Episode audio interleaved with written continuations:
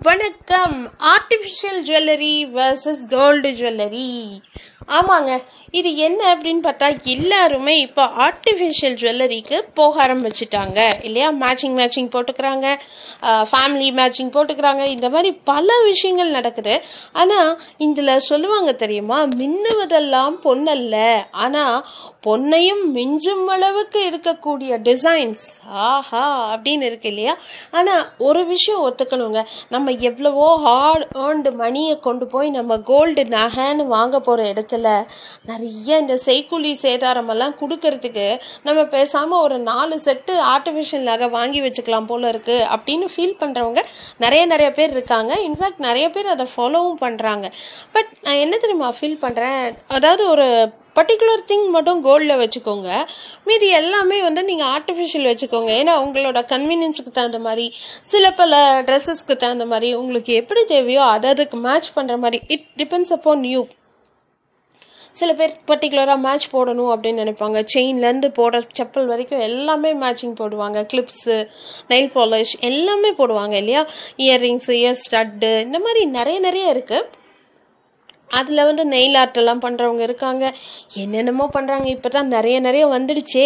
அதை வச்சு அவங்க ஏதோ பல பல பல விஷயங்கள் பண்ணிகிட்ருக்காங்க அண்ட் இன்ஃபேக்ட் லிப்ஸ்டிக் எல்லாம் கூட இருக்குது அதாவது ஓவராலாக நீங்கள் கோல்டு வாங்கக்கூடிய விலையை கம்பேர் பண்ணிங்கன்னா ஆர்டிஃபிஷியல் ஜுவல்லரிக்கு நீங்கள் ஸ்பெண்ட் பண்ணிவிட்டு இப்போ ஒரு ஒரு நாலஞ்சு செட்டு வச்சுக்கிறீங்கன்னு வச்சுக்கோங்களேன்.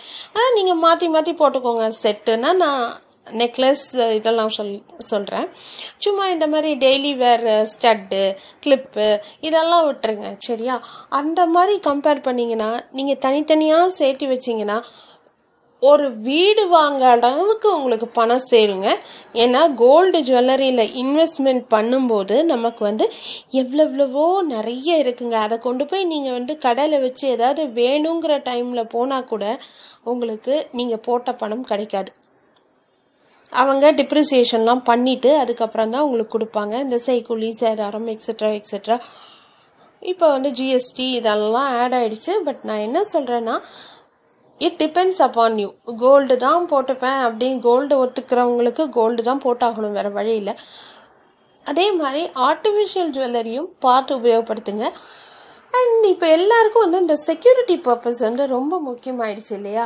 ஆல்மோஸ்ட் எல்லாருமே ஹண்ட்ரடில் ஒரு eighty five to ninety percentage of the people artificial jewellery use பண்ண ஆரம்பிச்சிட்டாங்க. டாப் டு பாட்டம் எல்லாமே நான் சொல்கிறேன் ஸோ எல்லாருக்குமே அந்த பயோ ஃபேக்டர் இருக்கிறதுனால கோல்டை ப்ரிஃபர் பண்ண மாட்டேங்கிறாங்க. அண்ட் இன்ஃபேக்ட் கோல்டு வந்து காஸ்ட்லி ஆகிட்டே இருக்குது day by day so think well before investing அந்த கோல்டில் போடுற பணத்தை கொண்டு போய் நிலத்தில் போடுங்க வீடு கட்டுறதுக்கு உபயோகப்படுத்துங்க அப்படின்னு சொல்கிறேன் ஏன்னா கண்டிப்பாக வந்து வீட்டில் போட்டிங்கன்னா உங்களுக்கு வந்து லாங் ரனில் ரொம்ப நல்லாயிருக்கும் சரியா?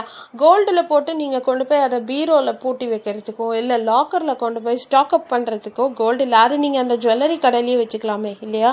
So think well it's not my advice it's my humble opinion okay it's up to you all thank you